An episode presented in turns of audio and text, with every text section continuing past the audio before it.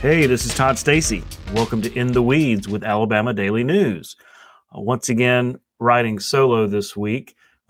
Mary is a little under the weather and wasn't feeling quite up to co-hosting duties quite yet. It's one of those fall colds. We're all going to get it eventually, just with the weather changing. You can probably hear my voice is a little raspy. Maybe hope it holds on to the weekend. But we have a special guest this week, Jerry Carl, Congressman Jerry Carl from Alabama's 1st District. And this is actually an interview we've been planning for a while, mostly because we wanted some inside, perspective on the speaker's ordeal, right? The 3-week fiasco that was the speaker's race. Plus the whole, Kevin McCarthy, just the whole situation.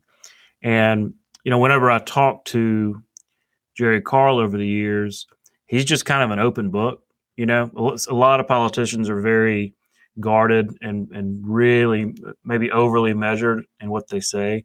He just kind of lets it all hang out. And so when you want like an inside scoop, that's exactly who you want to talk to. So we had been planning for that. And it just so happened that the week that it worked out, there was even bigger news, and that is that he is now being challenged in the Republican primary by Barry Moore, Congressman Barry Moore from the current 2nd District. Obviously, we've talked a lot about how the districts were redrawn, essentially by the courts, by a special master, and Barry Moore's home county of Coffee is now in the 1st District. It was taken out of the 2nd District, put in the 1st District. So he had a couple of choices. Do you try to run in the 2nd District, even though you don't live there and knowing that that's a pretty likely Democratic pickup, or do you run in the district you're in, challenging a delegation member, and also a pretty uphill battle because of the population differential? And so Moore obviously chose this week to challenge Carl to run in that primary, so it's going to be really interesting race. So of course, we talked a lot about that, and again, he's kind of an open book. He says, "Bring it on." He has no hesitation at all, and you'll appreciate that part of the interview. I am eager for this race to go. I mean, when you cover politics for a living, it's good when we have interesting elections, and we're going to have a couple here in the southern part of Alabama. I mean, the 2nd District is probably the most interesting, with on the Democratic side, so many people getting in the race. I mean, I expect there to be, 7, 8, 9 candidates when it's all said and done. But now we have a primary in the 1st District, and we Congressman Carl and I get into some of the outside forces that might appear and might play a role in this race, namely Club for Growth, that was active in both the 2nd and the 1st back in 2020. So a lot to look forward to in terms of covering that race, which, remember the election's in March. So all this is just this compressed schedule that is going to be interesting. We also talked about we did very much get into the speaker's race issue, and he has some very interesting insights about that. Also talked about some issues, the NOAA decision involving the Rice's Whale, and they denied the proposal to really slow down the waterways there. Big win for him and the delegation. Talked about the port, just the future of the port. So good interview. Really appreciate Congressman Carl coming on the show. And without further ado, here's my interview with Congressman Jerry Carl. Pleased to be joined by Congressman Jerry Carl from Alabama's 1st District. Congressman, thanks for coming on In the Weeds. Great to be with you. Well, so we had actually been planning on chatting with you about really, the speaker's race, everything that's been going on in Washington for the past 3 weeks with all the chaos and everything, plus appropriations. But now there's even more topical news, more late breaking news that you've got an opponent You've got a primary opponent, and he's actually also a fellow member of the delegation, Barry Moore, Congressman Barry Moore, from the current second district, has been drawn into the first and has made the decision to run in the primary, effectively challenging you. So let me ask you first, did you see this coming at all? I did. The story of my life is, I plan for worst case scenario and hope for the best. And I really felt like Barry was going to do that. Obviously, I was hoping that he would not. But we're in the race. Neither one of us are here because we want to be here, running against one another. But we're here because of the drawing of the map, obviously, and the courts making their changes. And when they redrew it, it put it both in the same district. So again, neither one of us are where we want to be, but we're where we're at, and we got to run a race. I started about 4 months ago working in the Wiregrass area, trying to reach out to local elected officials there as well as state. And we've done, I think, a fantastic job of starting to develop some relationships over there, learning what the needs are. It's interesting over there in the Wiregrass. It's, a lot of peanuts, a lot of cotton, and a lot of helicopters. That's right. What they focus on. Yeah. And our defense, our Army and training of helicopters is so important. And, that's where obviously the old Fort Rucker is so important to our safety of this country. So we're going to really focus on that, see what we can do to improve some housing and some other needs there. They're looking at a drone program that they've been trying to bring in there, but there's some housing issues that's been holding it up. So myself being on X, on the Armed Service Committee, I still got some real strong relationships there, and I think we'll be able to help them pull some of that together, bring some jobs, and back to Alabama. That's where they need to be. But it's a race that it'll be interesting. We've got 4 months to put all this together, 4 months to raise money, 4 months to put a campaign together, 4 months to do everything we're supposed to have about a year to do. So it's off and running, and we're well involved in it. Again, I started 4 months ago. The fundraising side, we'll have to advertise and go to market Pensacola as well as Mobile TV market, and maybe even Montgomery. I'm not sure yet. We haven't verified that one. So TV time's always expensive, as you well know, business you're in. Yeah. Well, and I've been a part of multiple races in that second district, when the old second district, when it was basically Montgomery Media Market, Dothan Media Market, but you didn't have to contend with Mobile. That really changes things. And Dothan was relatively cheap. Montgomery was more expensive, but I'm pretty sure Mobile is more expensive than both of them. So that may be a challenge that Congressman Moore, that'll be a new one for him. Yeah, as well as Pensacola now. Yeah, Pensacola, that goes into Wiregrass as well as into to Mobile. That goes into Escambia County, for example. So there's a lot of votes you got to reach out of Pensacola also. Sure.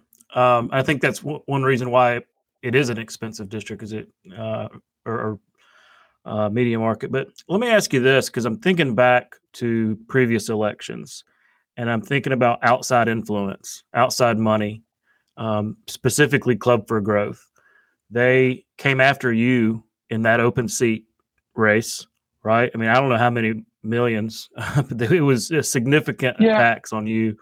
I don't know that we'll ever know the exact amount, but I think it was around $2.5 million. We fully expect them to do the same thing in this race. Well, that's what I was going to ask you, because they actually went. You survived that. You overcame all those attacks. Went on to win the race. In the second district, they were supporting Barry Moore. They're big supporters of Barry. Barry will obviously pick up the support from them. Again, how much they want to put into the race. They're not just going to throw money at races. They're going to look at the race. Are they more interested in the Senate race? Because they've got X amount of dollars they have to work with, so they have to spread it out where they need it. Is it worth coming after me?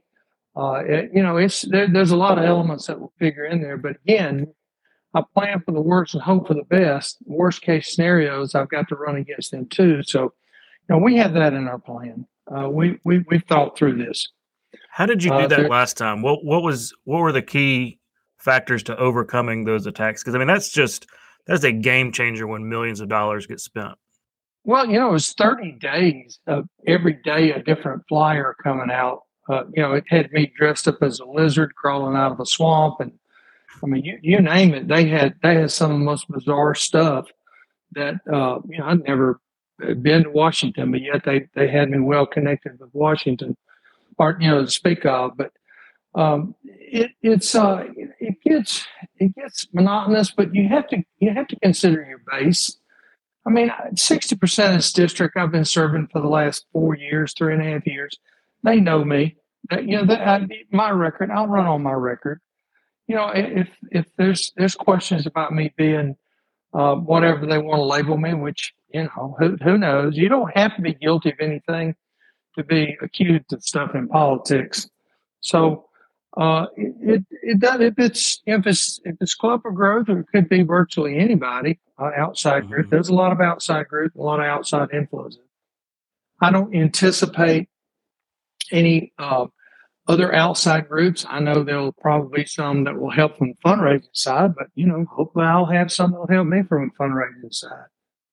But the Club for Growth is definitely one that we're prepared for. Yeah, I think we've done a good job. I think how do you defend yourself? Well, just look at my record. Fair enough. Yeah. Well, you mentioned going to the Wiregrass a bunch. In your conversations, in your conversations with folks over there, are they open to the idea of being represented by someone who lives in Mobile? Not really. And I don't blame them. They're used to having someone in the Wiregrass, from the Wiregrass, and now they've been stripped of that. So it's somewhat offensive to them, and I don't blame them. They don't blame me now. Don't get me wrong. It's just like the city of Mobile. I lose the one town that I was born in, Mobile. I lose Mobile and Pritchard. It gets pulled out. Of course, I keep the rest of the Mobile County, which I'm excited about that. But the Wiregrass folks have been very receptive, though. Don't get me wrong. They're excited. I bring some new ideas, some fresh ideas.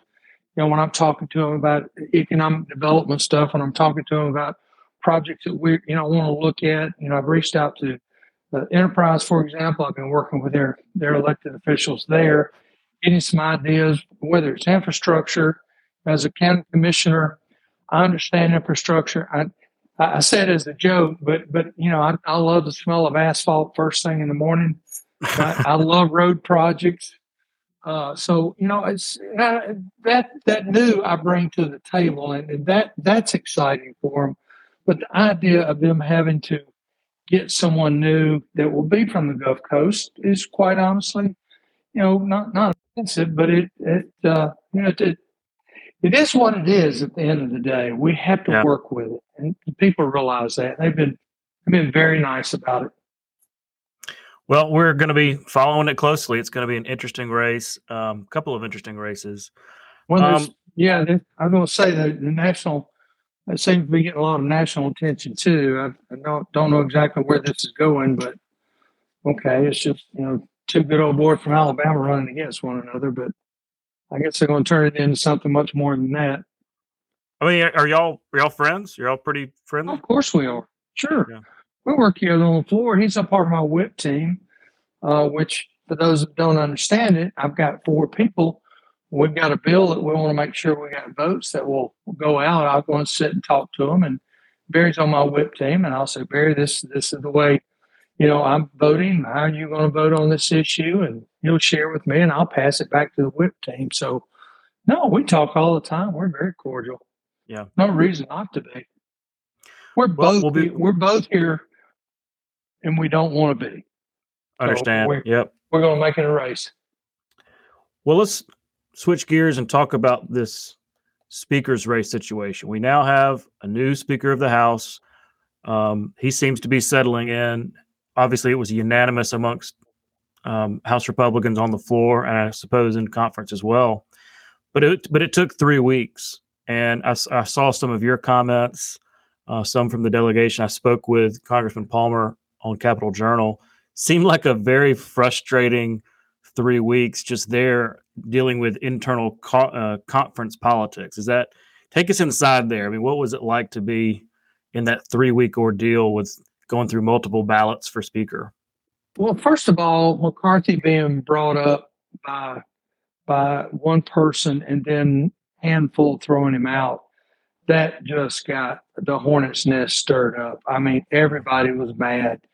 And then for the next 3 weeks, I think everybody pretty much got everything on their mind and off their chest that they wanted to say to one another. It got pretty rough at some points, place and times, and they would send us home and separate us and send us home. We were sitting in there some of those days for 15 hours with no breaks. It wasn't as simple as just getting together 2 hours every now and then. It was solid work, but the tension would get tight. They would send us home. But we worked through so much. I mean, we voted on two other speakers, two other votes. And again, those vote counts take forever. It took us about an hour and 15 minutes for every vote. One day we had 5 votes, to give you some example, at some point of reference. So it was a lot of time, a lot of sitting, and, you know, these Class A personalities, they're all jumping up and running around the room. They don't have cell phones. We left everything outside in little cubby holes. So it got pretty tense, but a lot of people got a lot of things off their chests. I sat there and stayed as quiet as I could. I like to listen more than I do talk. That's just my nature.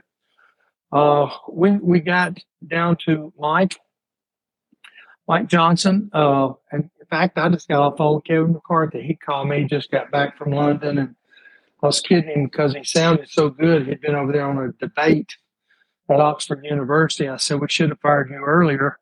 But he sounded happy, and he was.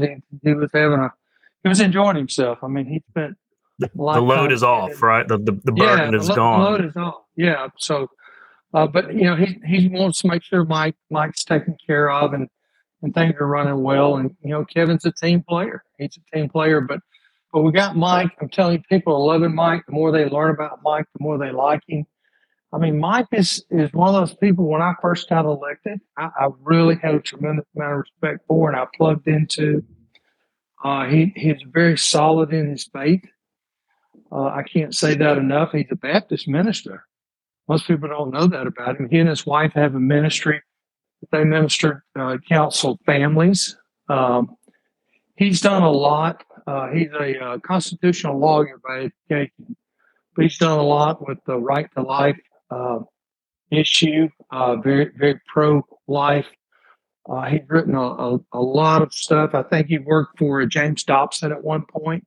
I may be wrong about that, but he worked with some pretty influential people in the Christian industry. And what you see is the way he is, whether it's in private life or whether it's in public life, he's the same person, which is very unusual up here. You usually see a split personality of some magnitude, but Mike's such a neat guy. So right now we're all united. We're all working together. Everybody's feelings are healing. You know, we're getting past hurt feelings, and we've got a lot coming up. We've got 2 preparation packages, I think, this week that we'll get on the floor, as well as the Israeli funds, where we worked hard to get that separated from the Ukraine money, because we know the Ukraine money is going to be hard for some folks to vote on, because we have spent so much money over there. And I get a lot of pushback from people in my district.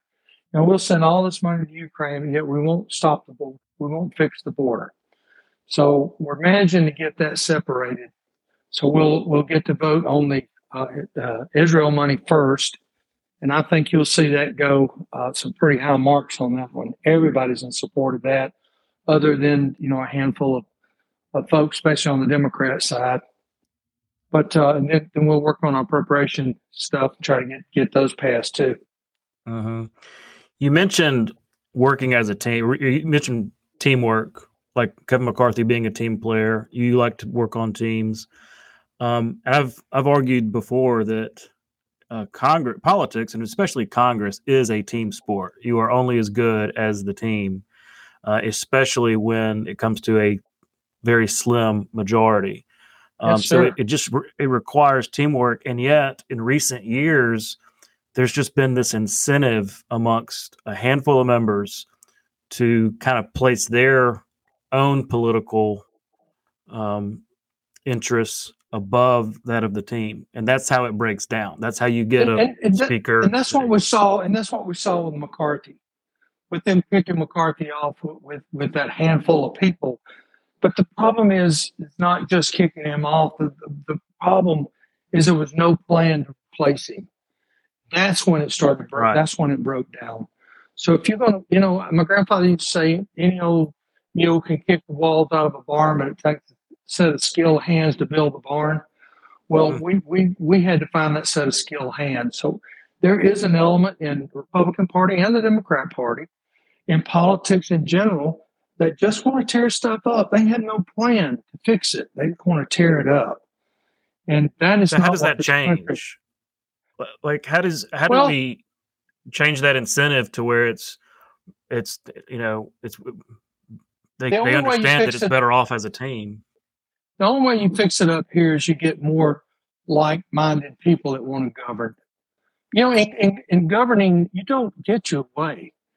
You know, Ronald Reagan said it best, I'd rather have 80% of what I want than 0% of anything else.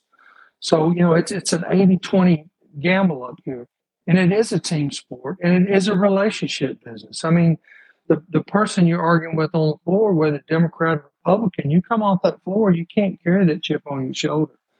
You know, if you're going to be sitting next to that person tomorrow at lunch and dinner, and you know, that's one of the things up here that used to be very special about it is when all the members would actually live up here with their families, because what they said on the floor, one thing, when they got home, that person they argued with on the floor, their wife and their kids were at their house. They were having a birthday party.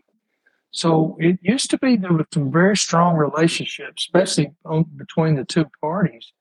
You know, we can debate policy, we can debate issues, but you know, you just can't take it off the floor. You can't do what so many people want to do, is just tear everything up. This country's torn up enough.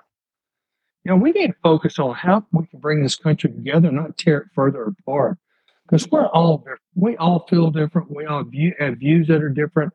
Well, you mentioned appropriations and the work that's going on there, and that's really the next step, right? And so we'll be eagerly watching that process and the ping pong that goes on between y'all and the Senate. But there's this breaking news this week that your chairman of the House Appropriations Committee, Kay Granger, is not going to seek another term, and so she that puts in place your delegation colleague, Robert Adderholt, at least in position. I know the steering committee has to decide and all that kind of stuff, but he could be the next chairman of the Appropriations Committee if the majority holds. He sure could. So the steering committee I'm not on, obviously. Gary Palmer, our representative on the steering committee.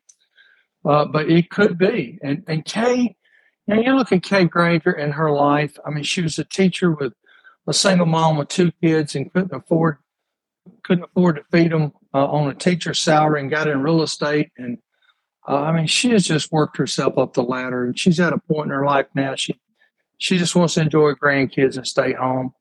It's grueling up here on the traveling. Between traveling hours that we work up here, it gets grueling. I don't see how a lot of people do that, especially some of these mothers with young children. I just don't see how they do it, but. You know, they believe enough in this country, and they believe enough in their beliefs and the direction this country wants to go, that they're willing to sacrifice that. And Lord Kay, Miss Kay, I call her, she has sacrificed so much for this country. I read that this morning. I was not surprised. I wasn't surprised because I've watched her, especially the last 3 weeks, going through this leadership struggle that we've had, and she seemed pretty disheartening. heartened by it. But I asked her one day, I said, you know, this is messed up. She smiled. She says, no, I've seen it worse than this. So that gave me a little bit of hope that day when I asked her that. But wonderful lady. We'll see. Adderholt's in line. There's several in line ahead of him. I'm not exactly sure how that process works, other than it's voted on by the steering committee. Right. Well, and he challenged for it last time because they were. Yeah. I think they came in at the same time, so he could have possibly got it last time. So I know he certainly wants to do it this time. But talk about what a big deal that would be for Alabama to. I mean, we had Shelby for those years, and then well, turn around 4 years later, and you look at Mike. Yeah, you look at that. I mean, just talking through the possibilities here, but you look at him over appropriations. You look at Mike Rogers over House Armed Service. That is huge. This town built off defense stuff. That is huge stuff. So Alabama is very well. I've always told people this. State of Alabama is so well represented up here in Washington.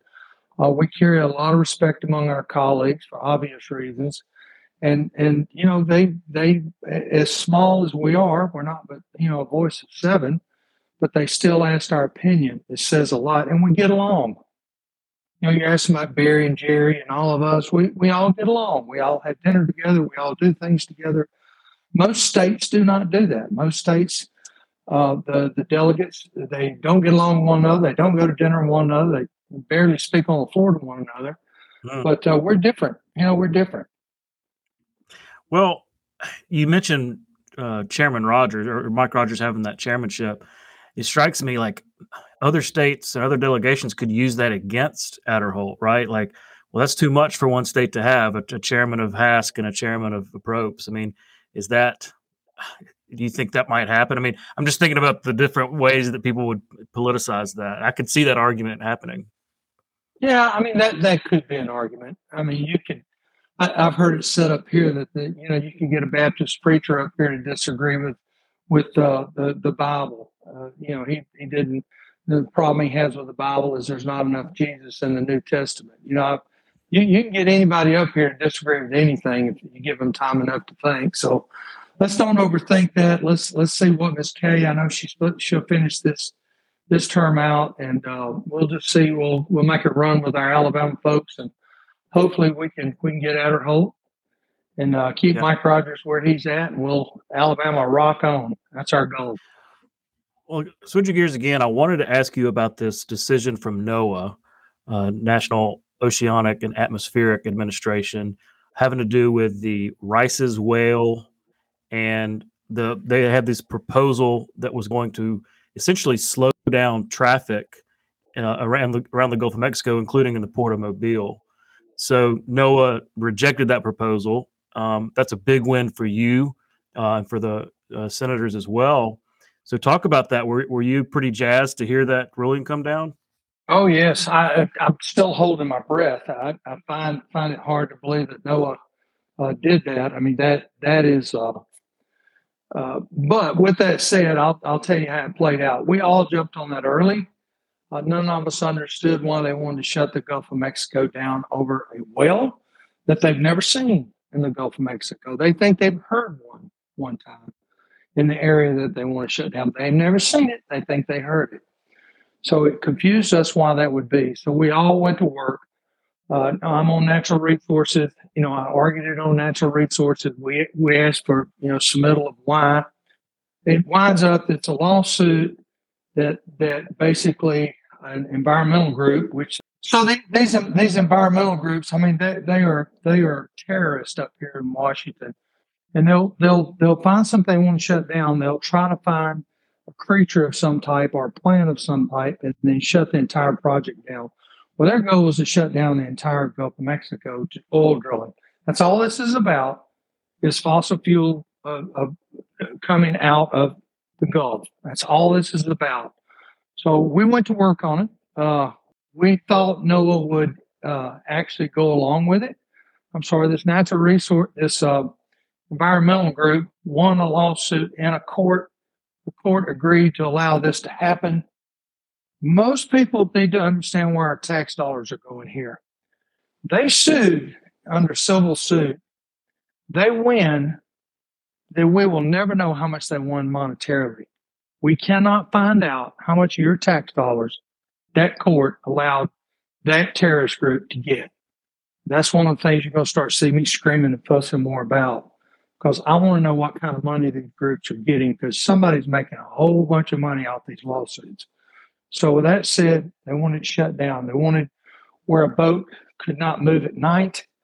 They wanted every boat not to be able to exceed 10 knots in the Gulf, in this given area, which is about a third of the Gulf. Another third of the Gulf is basically a bombing site for Florida. Most people don't realize that.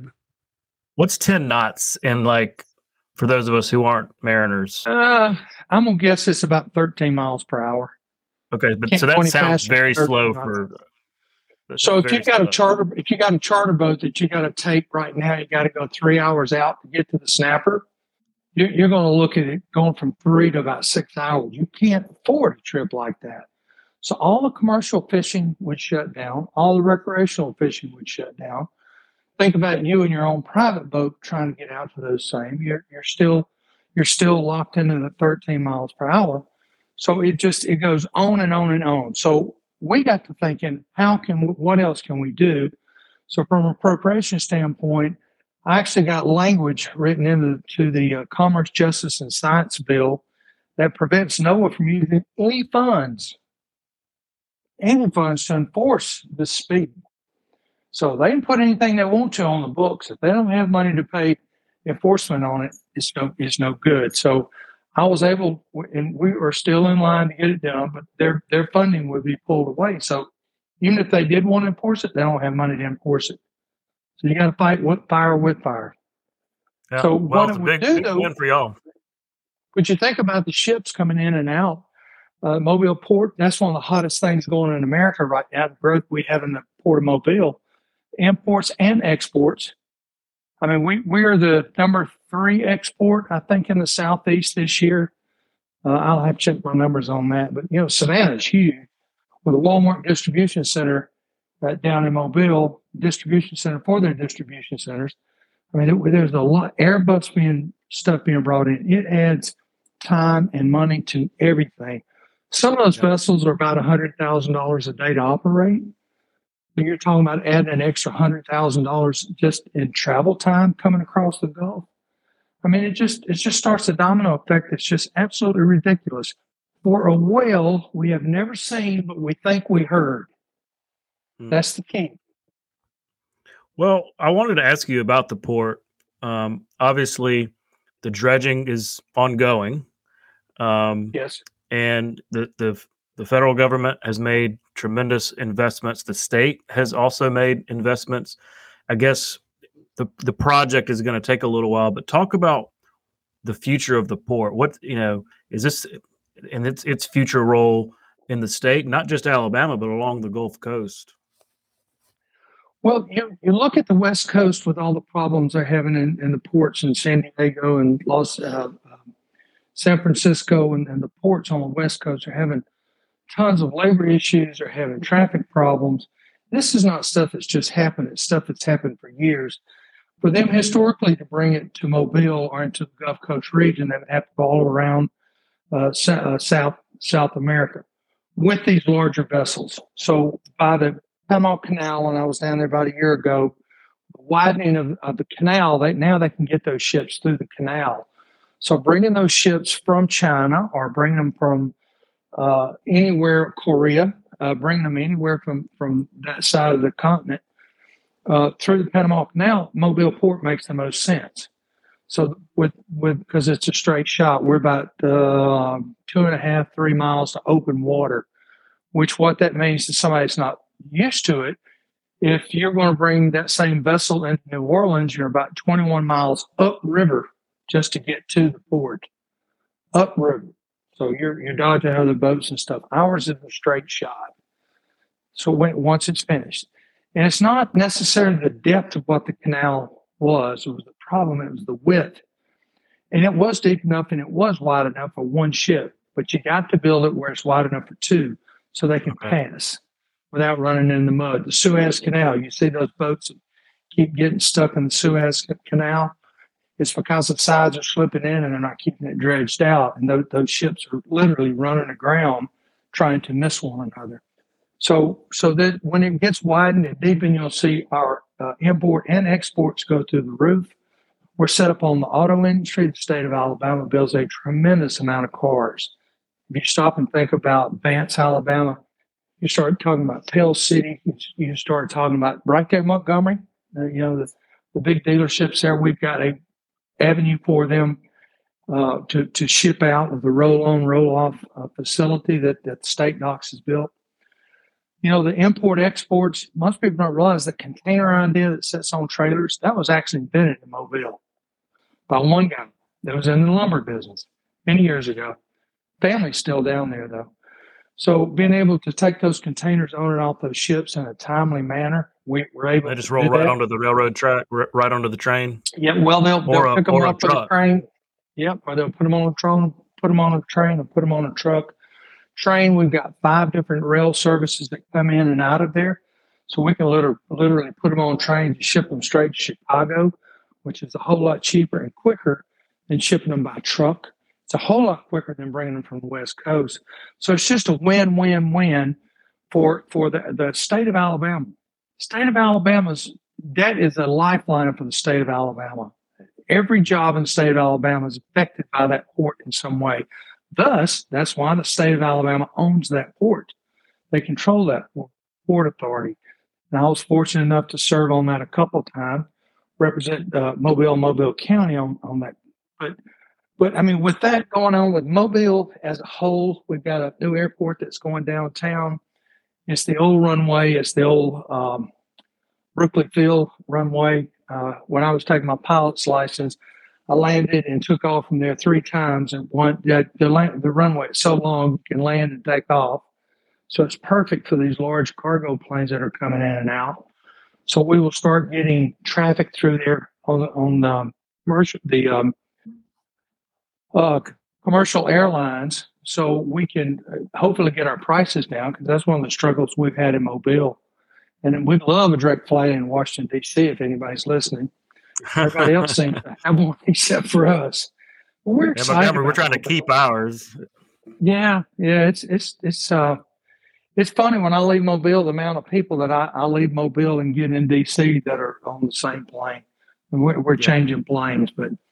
So it's a lot of traffic in and out of D.C. that goes to Mobile because of the businesses we have there. Sure. Well, seeing the new congressional districts, it looks like when you zoom in that a lot of that port. It's huge along the bay there and the river, but a lot of that port seems to be in the 2nd district now, and I've heard people really concerned about that, oh no, it's not no longer going to be represented by the line by the 1st congressional district congressman, you. I kind of push back on that because, being from Montgomery, there were times that Montgomery was represented by 3 different congressmen, and it was a net benefit because you had 3 people that had to worry about your district. Where do you fall on that? Is it going to be a net benefit? No, I love the way you're thinking. My hope and my prayer is whoever wins it, which I hope it's a Republican. I'd love to keep that seat. But I want somebody I can work with. I want somebody I can sit down and compare notes.